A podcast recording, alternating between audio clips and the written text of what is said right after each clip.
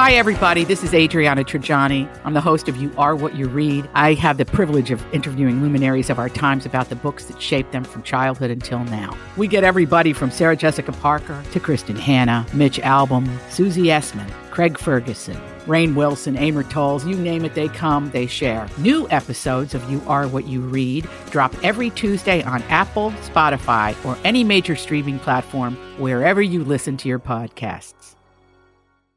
Welcome to the family with Alex Brant Bernard Rasmussen Andy Brant Bernard. and Cassie Schrader. Catherine's not here.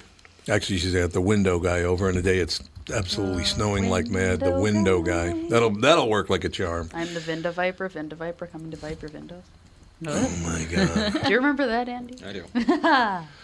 Ladies and gentlemen, we'll be right back. Unapologetically favored, unapologetically, excuse me, favored, Apologically. unapologetically favored, a woman, a leader, a testimony. Courtney Cottrell, our special guest, right after this with the family. Michael Bryant, Bradshaw and Bryant, what's the latest? Well, basically, we're trying to represent people who have been hurt, then talk to them before they talk to an adjuster. Uh, one of the key points is to make sure you know what your rights are before you start talking to the insurance company and they start asking you questions or they try to settle your case early and cheap. Well, what's interesting to me is, you know, a lot of people have fear of attorneys. It makes them very uncomfortable. They get nervous about it. What should I do? I've known Michael for years and years now, and I would highly recommend you. So that should be good enough for everybody because I don't endorse people who are dirtbags. Well, I, I appreciate that, um, but th- I guess the key is is people think I'll charge them if I talk to them. Right. So a lot of people call me up. It's like, how much is this going to cost if you call me back? Like, you want me to call you back? How much will that cost? I don't charge people. The only way I get paid is if we recover, um, if we get money from the the other side. And there's a lot of people I talk to that I never get paid for that are just part of giving them advice to make sure they know what they can do and what their rights are. And your record's terrific as well, we should point out. That works. It's been good. It's been good, ladies and It's gentlemen. been good. And how do they contact you? And uh, e- either through our website, which is minnesotapersonalinjury.com, minnesotapersonalinjury.com, or at 800-770-7008. Michael Bryant, Bradshaw, and Bryant. Tom here from my friends at Walser Automotive Group with some exciting news. Walser's rolling out Walser Care on new and most used cars they sell in Minnesota. Well, Walser Care is a powertrain warranty with coverage for 10 years or 150,000 miles. Powertrain coverage is like major medical coverage for your car. Engines, transmissions, all the really expensive stuff is covered. In addition, Walser Care includes 24 hour roadside assistance. Lock your keys in your car, run out of gas, you have a flat tire. Guess what? Walser has your back. The best thing about Walser Care, it's free with purchase. That's right, I said free. So, if you're shopping for a new or used Subaru, Honda, Nissan, Mazda, Toyota, Buick, GMC, Chrysler, Jeep, Dodge, Ram, Hyundai, or Chevrolet, see my friends at Walser and get Walser Care for free.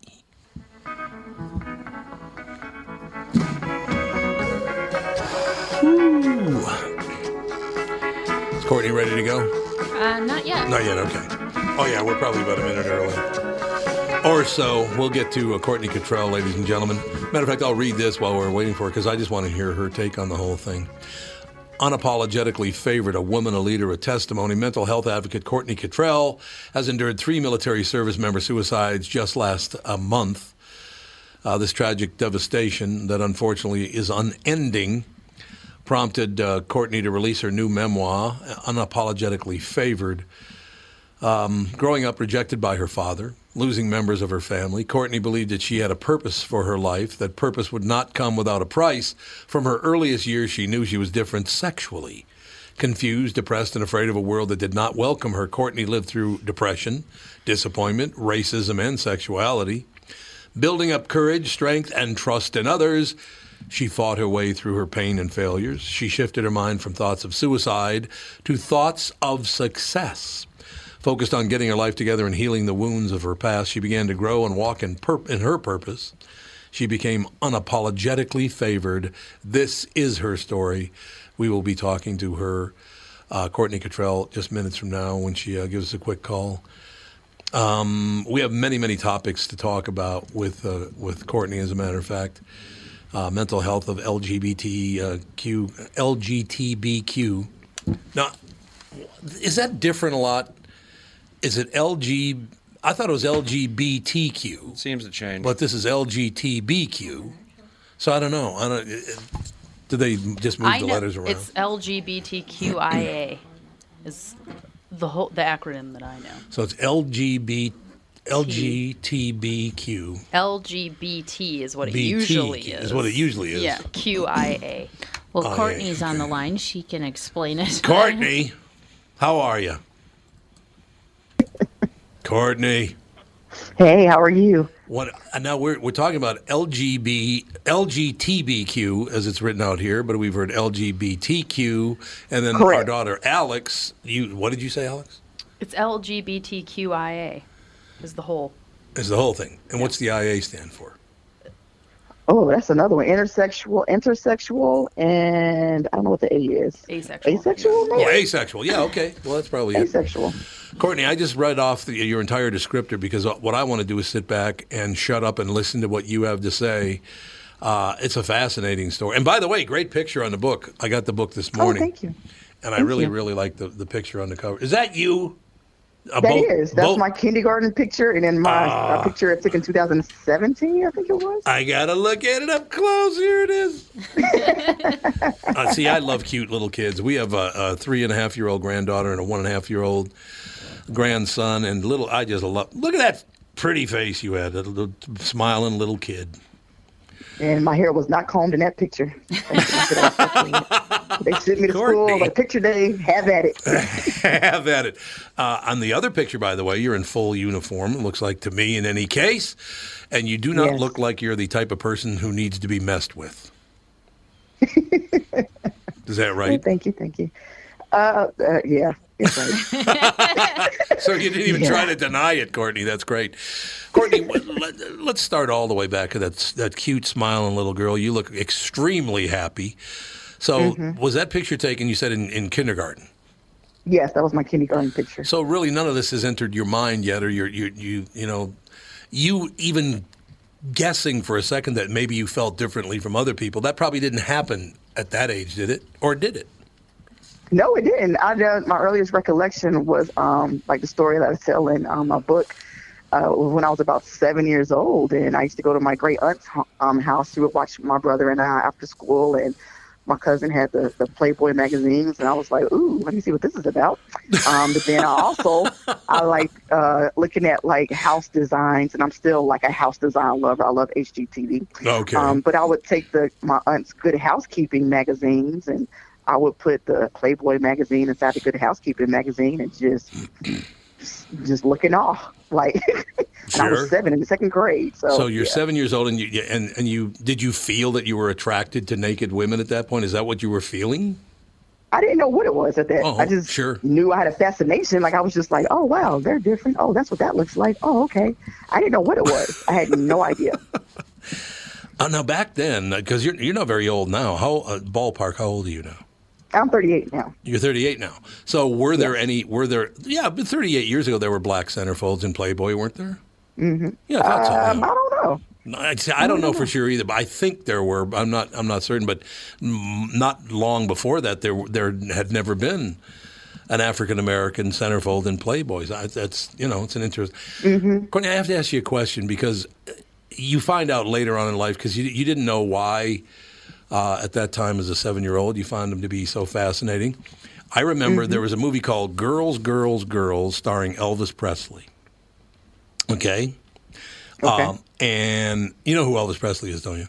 Oh yes, almost definitely yes. Well, because 38 years old, some thir- some 38 year olds might not even know who he is. They might not. They might not. Hey, like I said, Courtney, I'll tell you very quickly, here, a quick sidebar. Uh, the professional golfer, uh, uh, young professional golfer Rory McIlroy, was asked to name one of the Beatles, and he said George Lucas. so, No, no, no, no, no, no, no, no, That's a no. whole. That's a, that's a, that's movies. That's that is apples and oranges. Oh my goodness. But in any case, the Girls, Girls, Girls comes out. I'm nine years old. And I go to the movie. I was at the Broadway Theater in North Minneapolis watching this movie. And as a nine year old boy, I looked up at the screen and I remember thinking, this is a true story. I remember thinking to myself, I'm never going to be that handsome. I, I remember that when I was nine years old. I was like, I got no shot at being that cute, man.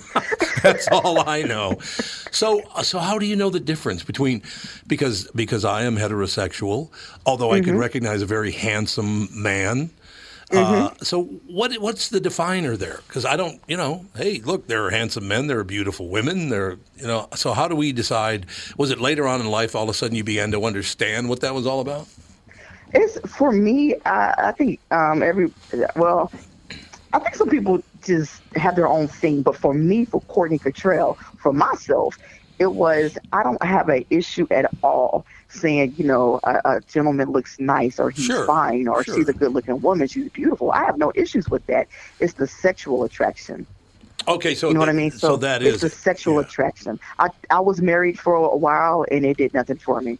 Um, How did it work for I him? mean, it did nothing for me. So it was like I had to recognize it wasn't the guys, it was me. Like I was not sexually attracted to the guys. Okay, so Mm-hmm. so no, uh, so how did the guy do? Was, was he? Did he understand? Oh no, oh no, not oh, at all. didn't. Oh, he didn't understand at all. Because you, so you you basically said we we gotta we gotta get divorced, we gotta break up here because Yes, This is not and then working. you know it's and it's bad because it was like five years of his life that I wasted. You know, he could have been with somebody that was really, really, really into him, but I was too busy trying to live my life for other people. I lived my life for what was right in other people's eyes instead of living my life for myself and and just being true to myself and making myself happy. I was. You know, just struggling, going through depression and Sure. being unhappy, Sure. trying to just conform to how I thought the world needed to see me. So I wasted five years of his life doing that, and I felt bad about it. I was I was heartbroken because I shouldn't have done that. I, it was selfish on my part. Um, but yeah, it, it did not go over well when everything came out. But, yeah, um, but but Courtney, let me ask you a question. You didn't know when you married him that that there was no sexual attraction. You thought there was, right? I did. I tried. I tried. exactly. I tried. So I was like, I can get past it. No, I couldn't. I So was lying to myself on that point too. You didn't.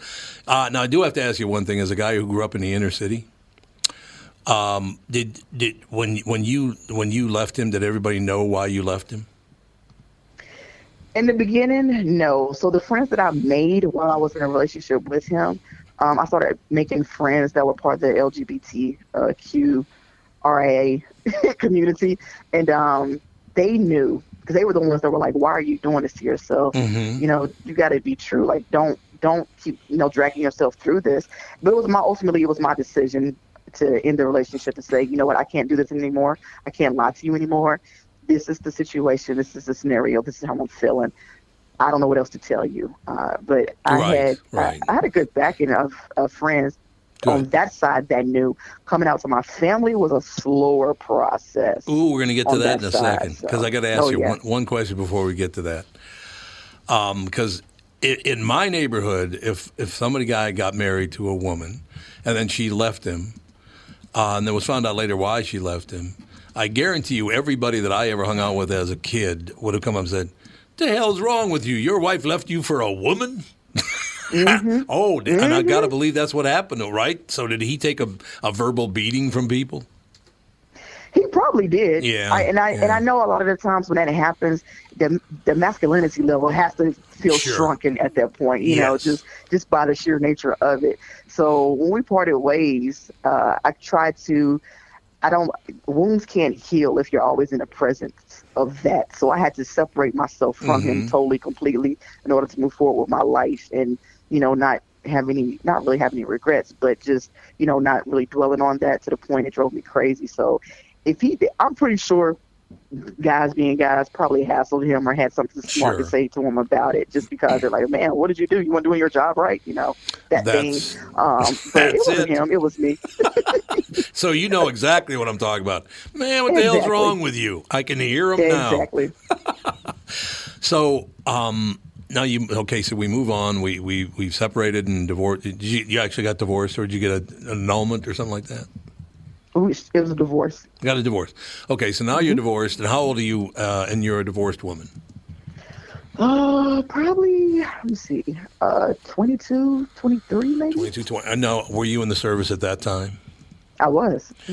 Okay, so so basically, uh, how did you, in your mind, because at that point, you know, we're talking 16 years ago here, right? Some 15, 16 Yes. years ago. If you're in the service, how are you going to go about meeting women? Uh, did, I, uh, how did, how do you go about finding women who are interested in women like you were? So it just happened to like fall in my lap. Of, you know, Oh, no okay. pun intended, but it just happened to happen. I, outside of, I had Courtney. a part time. I had a part time job working at the uh, Mount Trashmore YMCA um, here here in Virginia Beach, and there was a coworker there, and it was one of those things where I seen her, I saw her, and I was like, oh my goodness, who is this person? I've got to know her. But you know, I didn't have any game. I didn't have any. I didn't know what to say. You know, but it, we just kind of became friends, and um, I got to know her. She got to know me, and it was kind of like a mutual attraction.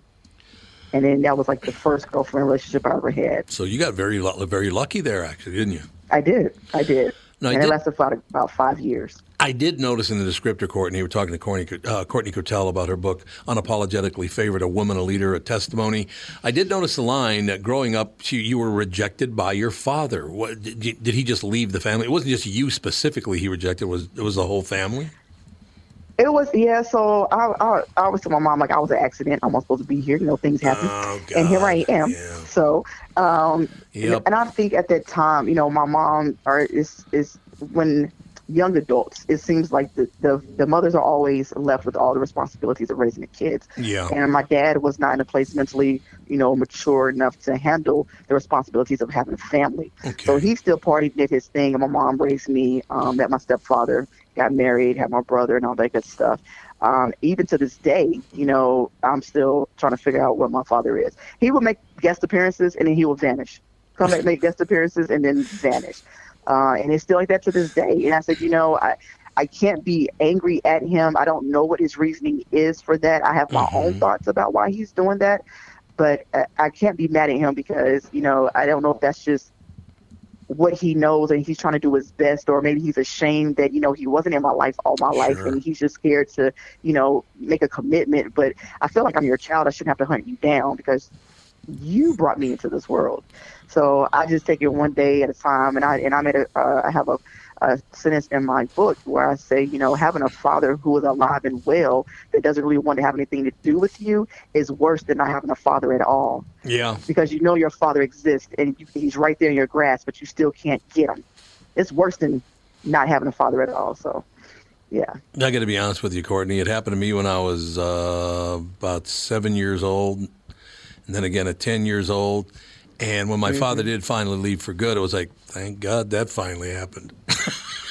Yeah, because you because you get tired of the back and forth, right? You get tired of like do, it's like playing double dutch. You're waiting to jump in and jump out, and oh, you're tired, you're sweating. You're like, okay, is this gonna be over with? So yeah, it's one of those things. It is one of those things. Courtney, can you stay for about five more minutes? I got to take a very quick break. Do you have five more minutes or do you have to go? Oh no, I can have all the time in the world. Whatever you need, baby, I'm here. All right. Ooh, baby, I like it. Works for me. Courtney Cottrell will be right back in a couple of seconds with the family. Tom Barnard here with CEO of North American Banking Company, Michael Bilski. Great to have you here, Michael. Always a pleasure to be with you, Tommy. So you're splitting the tab at lunch or pitching in on a gift for a coworker. Maybe you got to pay that football pool entry fee and you need to settle up now. What do you do if you don't have cash on hand? You could use one of those third-party transferring services that comes with fees and takes days, but how secure are they? Why not send money quickly and safely with the click of a button without the hassle of a middleman? What's the answer, Michael? The XCheck app, brought to you by your local community bank. It's safe, secure, and simple to use. The XCheck app. Simply add a new contact by entering their name, phone number, and email into the app. Enter a dollar amount and then initiate the transfer. To accept the payment, the contact simply enters their bank information through a secure link sent via text or email. XCheck, safe and simple from my banker, North American Banking Company, a better banking experience. Member FDIC, an equal housing lender. If you're one of those folks out there still putting up with contact lenses or dealing with glasses, think just for a moment what would it be like to wake up to a clear morning and experience your day with all the freedom LASIK brings? Well, I'm living proof. That dream can come true. Tom Barnard here for Whiting Clinic LASIK and Cataract. With the new year right around the corner, it's time to set your sights on 2020 vision. Get $500 off LASIK through the end of the year at Whiting Clinic. If you're like me, not a big fan of glasses and contacts, Then it's time for you to find out if you're a candidate for LASIK. Call 855 554 2020 or visit whitingclinic.com for your free LASIK consultation. The great people at Whiting Clinic will take fantastic care of you, just like they did for me. Imagine 2020, buy 2020, and let 2020 be your best year yet with $500 off LASIK at Whiting Clinic. Offer expires December 31st, 2019. Both eyes only cannot be combined. Results may vary.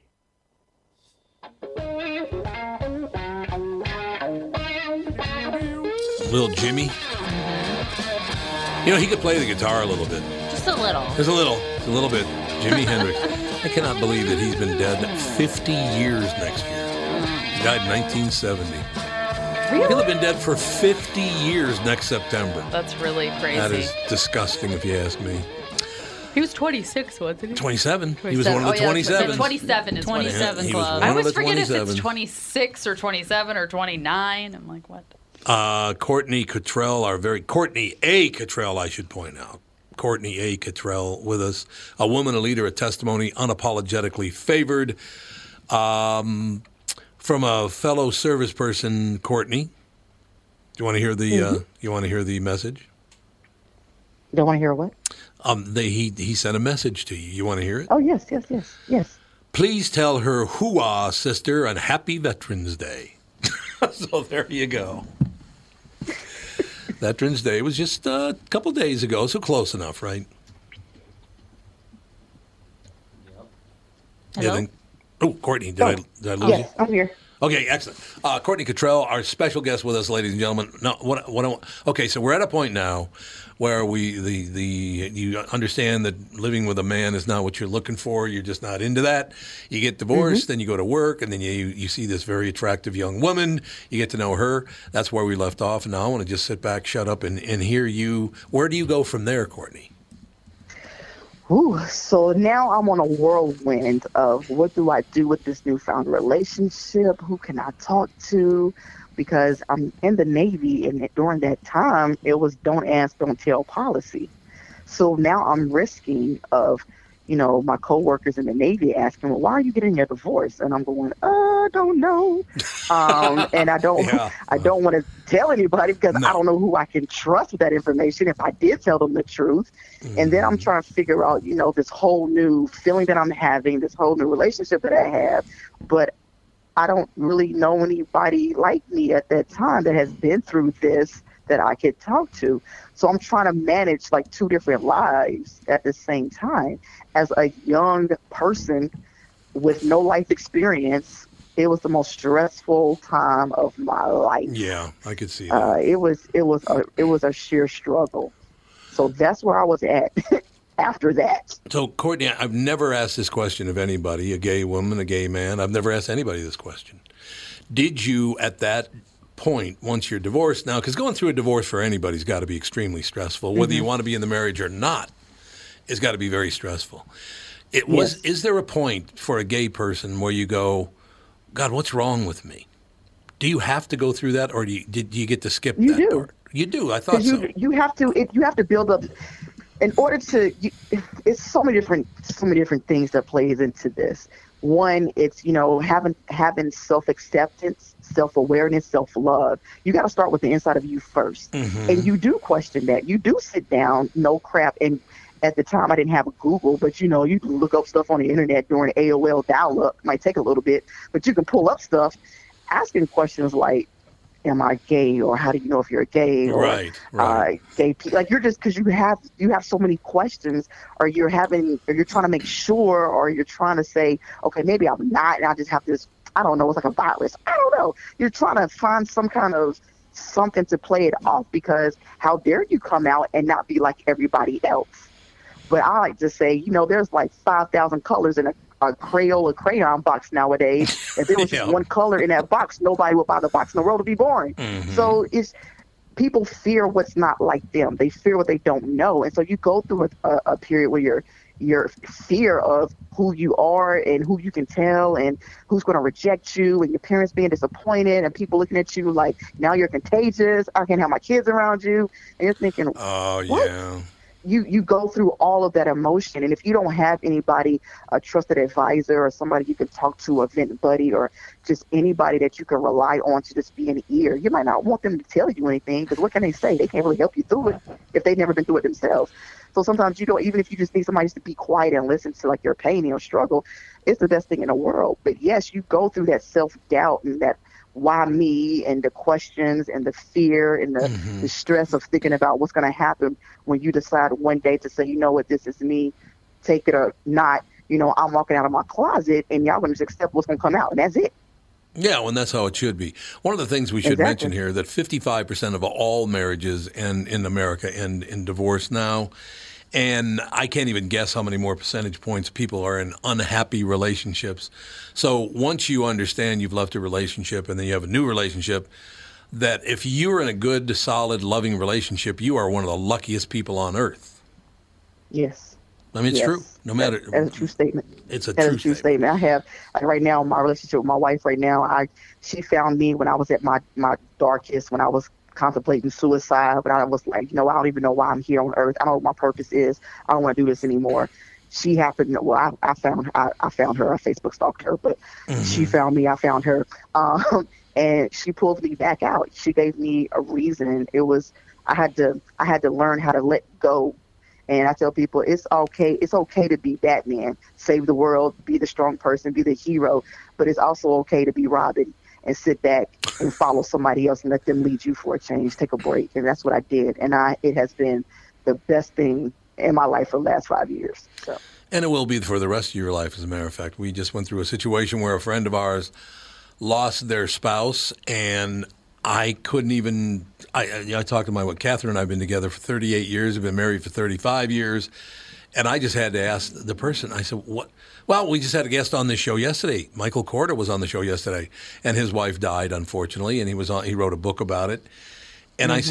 said, when it's all over, when you come home from that from that funeral and the and the you know the the food part of it and the meeting afterward with the friends and everybody wishing you well, they're all gone and you're standing at home by yourself. What does that feel like? And he said, you wouldn't even believe what that feels like.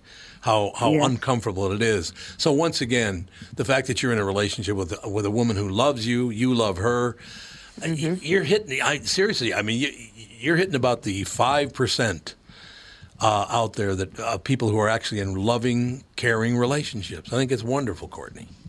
it is. It's. I tell people, you know, just live your life and do what you want to do. That's going to make you happy. This is not a practice. You Yeah. get one life to live, and Yep. you can't base your life off of other people and their expectations of you. Because at the end of the day, they're not the ones that you have to answer to. You have to answer to yourself. And the number one disappointment you can really have in life is disappointing yourself because you're trying to live up to other people's standards, other people's expectations. So, you know, live life, be who you are, walk in your truth, speak your truth, have confidence in everything you do, and own who you are. If they don't like you, it's okay. People are going to talk regardless. Let them talk. It's okay. That's why we are a free country. People say what they want to say. Just you know, just just love who you are. If you can't love yourself, nobody else gonna love you either, and you can't love nobody else. So you know, it all starts within each individual, in my opinion. You're very close to your mother. I am. 'Cause it oh man, that's my best friend. It shows a lot that you're very close to your mother. Uh, just by the way you comport yourself, you know, the way you talk, and you tell. You can always tell when somebody's close to their parents, their father, their mother, whatever the situation is. Um, yeah, I, I, I, you know, I guess it's a situation where I've never asked anybody this question before, Courtney. You'll be the 1st one because I don't understand. Um, I, we don't have any gay members in our family, my wife's family, my family either. Um, how do you, God, well, how, I want to ask you this question. I don't even know how to a- ask this question. How do you, how do people?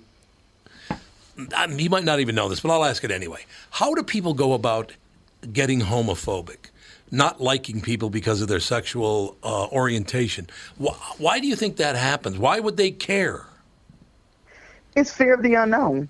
Oh, okay, all right. fear of the unknown. People that don't understand what's happening, they don't know what's happening. they it's the fight or flight response. Like either you're gonna you know run away from it or you're just gonna be against it because you don't understand. Okay. You don't know. You don't have. You don't want to sit down and take time to to learn about it because you're scared of it. So that's how I look at it. So I, don't, I just say people are who they are. If they don't like you, that's fine. You want to talk about me? I am a okay, baby, because you don't pay none of my bills. So I'm good with that. But it's, it's people have a fear of what they don't know and what they don't understand. So they tend to shun away from, don't want to have nothing to do with it. So they just brush it off. Okay, so you and your wife, uh, do, you, do you have children? No, I, well, I have a, a, a dog. Oh, that's nice, Courtney. Oh, I have They a can be dog. just as needy. yeah, they're Oh my goodness! I locked him out of the room, so he's outside sniffing the door right now. It might be a good idea. You ever think of maybe uh, in the future having children, whether adoption or I having have. natural? Uh, yes. you gotta. Well- Well, as I don't know, I'm kind of I kind of like enjoying traveling and doing everything. No, I understand. And, you know, having a dog. I'm like, who's going to babysit this dog? I got about three babysitters I can call. Mm-hmm. And I said, oh, that's a and that's a dog. Um, but I have thought about having kids one day. Um, we'll see what the future holds. Right now, I'm like trying to, you know, prepare myself for retirement um, in the next two years from the from the Navy, and I'm setting my life up and, you know, starting my life for real, for real. So we'll see what happens in the future. One of the things that I love, Courtney, and, and to kind of close here is uh, you don't, you're not a victim. You don't, uh, even though I'm sure you did feel victimized at certain points by life itself, by other people, by your own thoughts, by your own father. You do not carry that with you. You're a very, very strong person. I really hope that uh, now that Unapologetically Favored is out, you're going to do a lot of TV time and talk to a lot of people because people are going to understand sexual orientation doesn't have anything to do with being a good person or whatever. doesn't. You're a very good person, Courtney, and it's a ball Well, talking you. to you. I love talking to you. I could do this for hours. I'm right there with you. Courtney, come back. I'd love to have you back as a guest. Oh yes, I'll come back. You just let me know when I'm here. All right, my dear. Well, thank you very much. Courtney Kittrell, K I T T R E L L, unapologetically favored, a woman, a leader, a testimony. Courtney, you're a great guest. You need to do a lot of national TV time and get all over uh, television and radio and everywhere else because I think you'll do a lot of people a lot of good. Thank you so so much. I appreciate it. Thank you. Have a good day, Courtney. You too. Bye. What a sweet woman. Yes. She's the greatest. I, and I, suppose- you know, I suppose at seven years old, you kind of go, "Oh, look how pretty that woman is," and you just don't know. You have no idea. Because You it's know. normal for you. Yeah, because it's normal for you. Mm-hmm. Uh, yeah, like I said, look at this. See, this is not a woman I probably would uh, want to cause trouble with anyway. She looks like she means. She, her and I are the business. same. Yeah, her and I are the same age, and yeah, yeah, she looks like she's got more authority than I do. That's for how sure. cute the little girl she was, though. Yeah. Had this big smile on her face. That's that's got to be Courtney's tough great. being in the military and being gay for men yeah, and women. yeah, I suppose that's probably true. I mean- oh, don't ask, don't tell. That wasn't that long ago, actually. Yeah, Which you is know. so weird. Don't ask, don't tell. Don't talk about your private parts. Well, I mean, and especially women in the military. I mean, they. Yeah, that's a different deal anyway. Yeah, I mean, you're amongst men, and you know, you you feel out of your element to begin with, and to constantly be harassed, Yeah. and then to be a gay on top of that, I couldn't. Oh, You just did a country thing like there's A no gay. tomorrow. A gay. a gay. being a gay. He's a gay. A gay. I love that. Yeah, but yeah, props to her for putting a book out and just spilling spilling her guts on how she went, you know, what she went through, and and um, I give a lot of kudos to people like that that uh, have the the guts to do that. Well, I remember in the that series, um, the assassination of Gianni Versace. Mm-hmm. Yes. There was, um, they showed some parts about a man in the military that was gay, and he was Mm-hmm. like pretty high up in the military, and then ended up just completely dropping out because he was like couldn't keep the secret any longer, and there was all this stuff, and they were handing out like pamphlets about gayness and all this stuff, like. Which Like is it's just a- so like it's a disease. Yeah, it's so weird. Well, they used to think it was a disease. I Yeah. know. That's- They'd try and you know, ungay you. They said, "Look, there's a gay." no, not really. No, I, I Courtney think. used the term a gay once. Yeah, she so- did. She absolutely did. Who? Courtney. Courtney Oh, Kittrell. yeah. Yeah, so Our guest did. No, she uh, she needs to get all over people make such television. a big deal about that. No, I think Well, look, unless you want to be offended, you're not going to make a deal, a big deal out of mm-hmm. that. Pretty People much. right now just want to be hurt and want to be victimized and want to be offended. I don't know why. Why do you want to be unhappy? What is? What do you guys think the upside is? You're The media tells them that 30, being angry means that they are correct. that they oh that they're right. If you're mad, you're correct. Or if you're a victim, you have purpose. Yep. They have Victims are also always correct. Well, and something that I just will never understand about the whole thing is like I'll use Donald Trump as an example. Everybody's always talking about how hateful and horrible and miserable he is Yeah. and all this stuff. And it's like, you know, no, he's not a wonderful human being by any means. But then they're, you know, making fun of his hair and talking about how Yeah, they're making fun of his hands and his hair. obnoxious he is and making little cartoons of him and no, it's like you're just stuff, obsessing well, and it's just over like, the tiniest little details that have nothing to do with him as a politician and or then person. also it's just like you're okay so you're upset about somebody being a bad person yes that's Mm-hmm. something you should be upset about but then you're being a bad person by making fun of this person like I know. just because they're bad doesn't mean they should be made fun of We're a hypocritical society. yeah super Yeah. hypocritical and it's like i get you know not agreeing with things that he's doing and you know protesting that kind of stuff but then holding up a sign that's just just making fun of his face what's that know, gonna it's- do why is that something that you think you should do We got to get going. We'll be right back. Another couple of special guests coming up right after this with the family. Tom here for Sabre Plumbing, Heating, and Air Conditioning. Right now, Sabre and Bryant are teaming up to offer 0% financing for 36 months when you buy a new Bryant furnace. This is the perfect time to replace your old furnace with a new trouble-free, energy-efficient furnace from Sabre. And when you buy Bryant equipment, you're getting one of the most trusted names in the industry. This 0% offer is available for a limited time. Call Sabre Plumbing, Heating, and Air Conditioning to find out more, and please tell them that Tom sent you. Sabre and Bryant, whatever it takes. It's Tom, and I'm thrilled to let you know that for a very limited time, the Ultimate Weight Loss Program powered by Nutrimost is having an early holiday sale. Well, you'll receive 20 to 30% off the cost of the program. Shed those unwanted pounds and look great before the holidays get here. Lose 20 pounds or more, consumer guaranteed. See website for details, ultimatewl.com.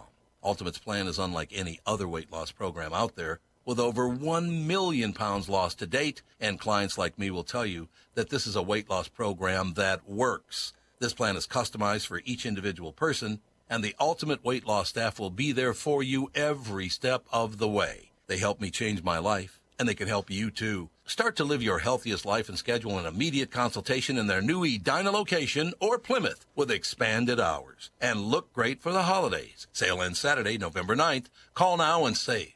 763 333 7337.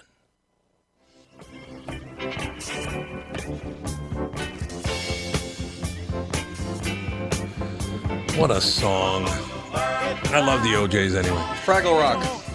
Fraggle Rock. Uh, every single time Yeah. every single time Speaking of They come Fraggle up with Rock, Fraggle Rock, really? I have never seen Dave so giddy at Wizard World. He uh, did the panel for Steve Whitmire, who's the voice of uh, Kermit the Frog. Oh yeah. And he also did some stuff with Fraggle Rock. And I'm like, I went up to Steve. I'm like, I am such a Fraggle Rock fan. And he's like, Really? I don't hear a lot of people liking Fraggle Rock. No, no one talks about. It was vastly overshadowed by the rest of the Muppet Well, stuff. probably because it originally aired on HBO.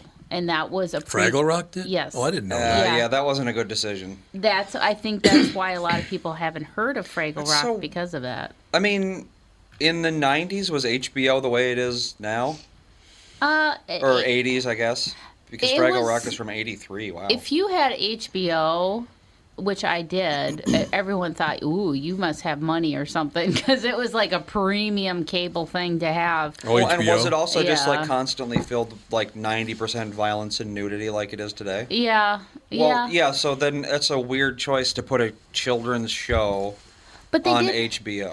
But see, like in the mornings, HBO specifically kind of geared their stuff towards children, Oh, and it was in the evening that. that's when they had more Oh. of the sultry type now of stuff HBO is going on. basically just 24 hour porn. Yeah. yeah. 1977. I was the first guy that I know of that had HBO, but it was called Home Box Office. then. Yep. Was. Do you yeah. remember the the uh, the promo that they would have coming in for Oh, yeah, it HBO? into, like, yeah. It was like going through like Yes. show the globe, and then it would fly down through the city, and Yep. then it would go through somebody's window right to the TV. Oh, That's it. So brings- futuristic. that brings back some memories. It does indeed, and I'll never forget. said- I, I like people were saying, "Wait a minute, you can watch movies at your house, Mm-hmm. like on television with commercials." I said, "No, there aren't no commercials." What? I know. They just did not understand it at all. What what I was doing. I still don't understand the concept of. boy, our, our guests aren't on, are they? No, not oh, yet. Oh, okay. Just want to make sure we're not just talking over them the whole time. Just burning up all their time. Yeah, the exactly. concept of 80s pay per view. So when you went to the channel, did it like show a phone number you had to call, or was it just scrambled? E, well, Because I never did it because I was a kid. you would go to the TV guide channel, and if there was a pay per view, you had to call your cable provider in order to order that specific program you wanted to Oh. watch. Um, and then the Too much work.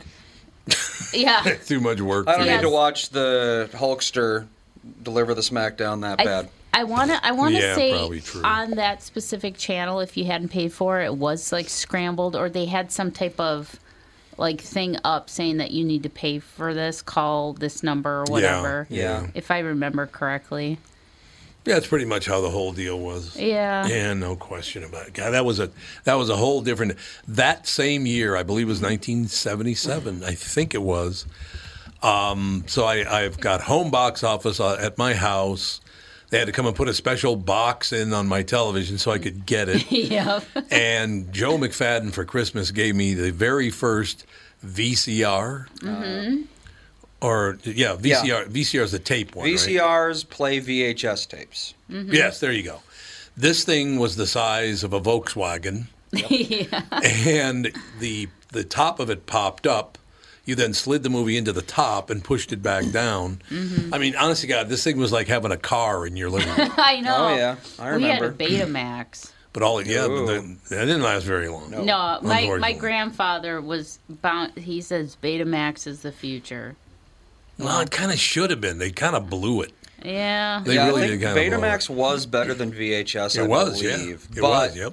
then they created VHS tapes that were better. But that would work in your VCR. Right. So at that point, it's like we already have a VCR. Why buy a Betamax player Yeah. when VHS tapes are now better than Betamax tapes? Yeah, There and was the whole format war thing going on. all all my home movies of when I was a a kid are all on Betamax, so I can't even watch Mm-hmm. Oh, you can't get a player. I you can get a can, You can get a but they're Betamax like player five on. hundred dollars. No, eBay. For a Betamax? Ones at work. Really? Yeah. What's they're the one that doesn't work? And Well, it's That'll hard be to find fun a for V- ya. VCR now that works. You Yeah, know, yeah. because you go. The only places you can buy that kind of stuff, if you just want to go get one, is at like a pawn shop or. Um, but yeah, some of that um, nostalgic type of like uh, electronics is is going up in price. I mean, if you find a decent B, uh, VCR that actually works, they're Yeah. expensive. Well, they're not being made anymore, so every day there's fewer VCRs in the world. God, I was just thinking back. I was 25 years old. I had home box office. I had a VCR, and I lived across the street from the Lincoln Del. You want to talk about a dream 25 year old life? Man, it was the greatest. and I was in the record business, so I really didn't work much. No. I just went, I said, play it. that was my whole job back then. Do you hear me? I said, play it. Yeah, You know what I'm talking about? a lot of work. But yeah, I look back on you know I look back on those things too, and how grateful I am. I had that period in my life because I learned how to do business. That was very good for me. That's why it's funny. People complain. It's like, oh no, I have to pay two dollars to get a movie streamed in high definition directly to my house for no effort. It's like thirty years ago, we were buying four thousand dollar machines so we could watch the shittiest quality movies in the universe. No, I think that very first VCR was a couple of grand. It, yeah, in, uh, in maybe today's more than that. dollars, yeah, totally, at least a couple thousand. It And was a couple thousand. VHS tapes. They're the worst quality. Yeah, they're not. They look like garbage, but now people are. I can't get 4K. I can only get 1080p. Oh, is that right? It's just crazy. Well, yeah, that is true. Yeah, 4K, 4K now is a bit. 4K is pretty damn impressive. Well, yeah, but I mean, is it necessary? I don't think it's necessary to get a, like a hundred thousand dollar television to watch it yeah, on. exactly. But you know, that's just me. It all works out in the end that way, don't you think? I don't know. It's. Uh, you know, in 20 years, we're going to be talking about how 4K is so crappy. So I don't know. Yeah, comparatively. No, I think you're absolutely right. In, in 20 years, it'll I can't be a whole they didn't have 200 k at the time. yeah, I mean, when you look back over the last 50 years, so like back to 1969, the differences in the world from then to now, it's just it's mm-hmm. psychotic. The big the big difference between all that stuff and, and then and now was unbelievable. Did you hear about this guy got pulled over by the cops for speeding? I imagine that happens a lot in Florida. I imagine that. Ooh, he's got a happens black eye. I wonder what caused that. A Florida man caught driving recklessly told police he needed to get home in a hurry because he was cheating on his wife. That's according to an arrest affidavit naming John Earl Picard, 52, who Tarpon Springs police say was driving 90 miles an hour in a 55 mile an hour zone on Route 19 on Sunday. In addition to the marital infidelity, Picard uh, spontaneously admitted to paying $50 for a crack rock found in a baggie in his t shirt pocket. Oh. The affidavit reads Per Newsweek, he was booked into the Pinellas County Jail on misdemeanor reckless driving and felony drug possession, posted $2,250 bond. No word if his wife picked him up or not because it became public knowledge that he was cheating on her and that's why he was speeding. Probably not. We have Eddie on the line. Eddie Levert? Eddie. Yeah. How you doing, Eddie? What's, what's going on, man? I got to tell you something, Eddie. There's, um, there's not going to mean anything to you, but to me, in 1977, I was working at W8. Ooh, what is that noise? Oh God, yeah, take that off there, Eddie. That's nope, that's not going to do it. Are those on? Uh, It's the it's the plug-in cord. Yeah. The cord is messed up. Sorry, Eddie. Oh, okay, that's good. They're good. Thanks, Eddie. Better? Sorry, Eddie. We just uh, had had a had a little wire go nuts on us there. Eddie Levert, ladies and gentlemen, the O'Jays their new album, The Last Word, a PBS special, which aired at the uh, Philadelphia Music uh, uh, Walk of Fame induction on October 22nd. Eddie Levert, 1977. I was working at WAPE in Jacksonville, Florida, and I interviewed you there for the very first time. And that was only 42 years ago, Eddie. Do you do you know? And I just left Jacksonville last Sunday. You did? Did you wave on your way Yeah, out? I just we just played we just played there uh, Saturday night, and uh, I, I just it was great. The the crowd was great. Uh, we had a we had a great time down there. Well, you do a wonderful job. Eddie Levert, ladies and gentlemen. The O'Jays, one of my favorite uh, groups of all time, as a matter of fact. Uh, and another thing, very quick aside, Eddie, and then I want to hear your story, is when the song For the Love of Money came out, a friend of mine said, Man, that's a great title. Where'd they get that title? And I said, Is the root of all evil. And he said, What? Hmm. he didn't, I Well, guess most people think it's money is the root of all evil, Well, but that- it's not. it's the love of That's money. That's where it came from. You're absolutely right. Eddie, you have as great a sense of humor as you had 42 years ago. Let me just, I see, I, I think it's great. Over the years, now that, that, that I do a morning show in town as well as this show, this this show has been on for eight years. The morning show has been on for 34 years, and I've been in radio for 48 years. So I have the great fortune of looking back on all of those things, like remembering talking to you 42 years ago, and you did a great interview, by the way. Oh wow! Yeah, I, I hope I can keep it up. well, that's what my wife says. Well, thank you. Thank you very much. Eddie Levert on stage, ladies and gentlemen. Thank you very much. Eddie, how did this all come together? Now, now, by the last word, you're not saying this album is the last word, are you? Uh, no, well, you know, not really, because you know the people decide on whether it's going to be the last word or Yeah, not. You know, and the reaction to this album has been really very positive. So I think we'll probably be around until I croak. You know what I'm saying? Until I, you know, they they still enjoy our work. We still enjoy our work, and we still put the fans to be number one, and that's why we do what we do. And I think we'll be around as long as we are able to do. You know, Eddie, got to tell you something. What you just said is right on the money because uh, I just talked about the fact that I remember interviewing you 42 years ago. If you were a jerk or did a terrible interview, I would never remember that interview. But I remember it was you because you did a, you did a great interview. You you are all about the fans, and you always have been.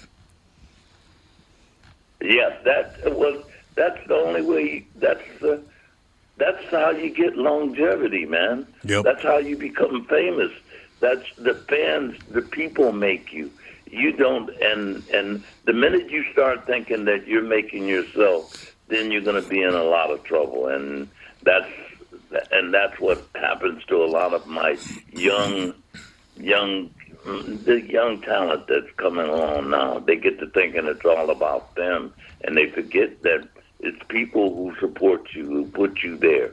It's people who make you who you are. And uh, if without people, you're nothing. No, you're absolutely right. And uh, and by the way, Eddie, I'm not going to get political on you here, but I just got to ask you. You guys probably made some long money off of that apprentice using the for the love of money, didn't you? That's that pays pretty well, doesn't it? Yeah, it, it, yeah, it. Look, I'm not. I'm not mad at him. Look, I like it. You Eddie. know, I, you know, I, I, y- y- look, look. He he became president. Yes. And I just think the office of president deserves a certain amount of respect. Yes, Now, sir. the person that's if they're not doing what is respectful, then you know we we should save that and go to the ballot box and vote them out. But you should also have respect for office and for who is president. There, you, he's president, so we should be respectful of that. God, you know, Eddie, you're, see, no wonder you do. No wonder I remember 42 years ago. You're right on the money. You don't have to like the guy, but you do have to love the office. Yeah. I, I agree completely.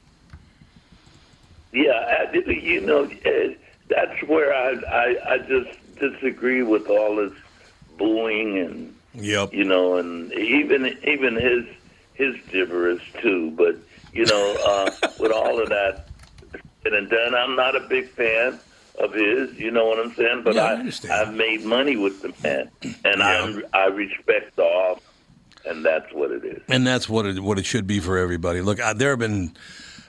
I look back at some of the things that have happened in the presidency, and and and I, first of all, I'm not a very political person anyway. I tend to be kind of a centrist. I'm not really a Republican or a Democrat. I'm kind of in the center, going, why don't we just serve the people? Yeah. That's it. Yeah, yeah. It's a, it, that's all. It, that's what it's all about. I'm I'm not a political person either. You know what I'm saying? It's it's like Jesus. uh, You, you know, uh, they all have garbage. Everybody carries a little baggage with them. You know. Yeah, yep. And your baggage when you're in that position, your baggage is out there for everybody to see. So you know, some of us have baggage, but never nobody will get a chance to see it because we're not in that public eye. God, I got to read something to you. Have you read your read your descriptor for the interviews you're doing? Because there's a paragraph in it. This is a great paragraph. Have you read it? No. Uh, the O'Jays, the last word. It starts with two iconic voices that are as unmistakable as they are soaring, polar opposites indeed. The gruff, powerful Eddie Levert and the proverbially silky smooth Walter Williams Sr. What do you think of that descriptor? That's pretty good. Well, you know, well, yeah, well, okay, it's all right. I'll take whatever they give me, man. Well, I think it's quite. At least I'm getting, you know, I'm getting something. Hey. They could say I was a bum. You know? I suppose that's true. But I tell you what, calling you powerful is not all bad. Gruff and powerful. No, no, you know, I, like I say, I'll take whatever they're giving me because I'm gonna do what I do every night, and I'm gonna try to do it to the best of my ability.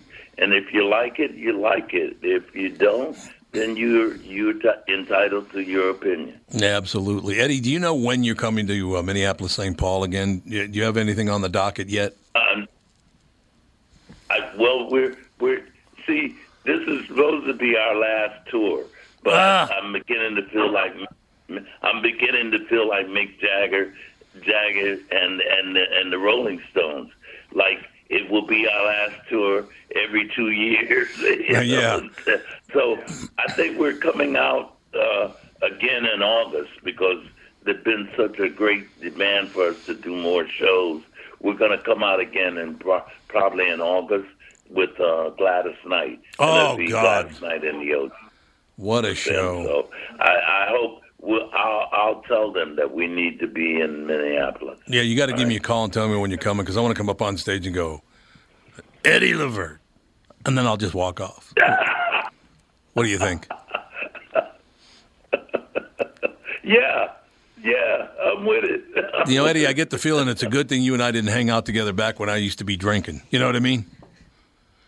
oh yeah, well, you know, I, I, yeah, it's a good thing that we didn't do that. Eddie Levert, Walter Sorry. Williams Sr., the O'Jays, ladies and gentlemen. The last word PBS special first aired uh, on October 22nd. The live special released digitally uh, and on demand on September 6th. It's out there. The last word for you, the O'Jays. Eddie, what a thrill to talk to you. And let's not wait another 42 years, shall we? Pleasure, man.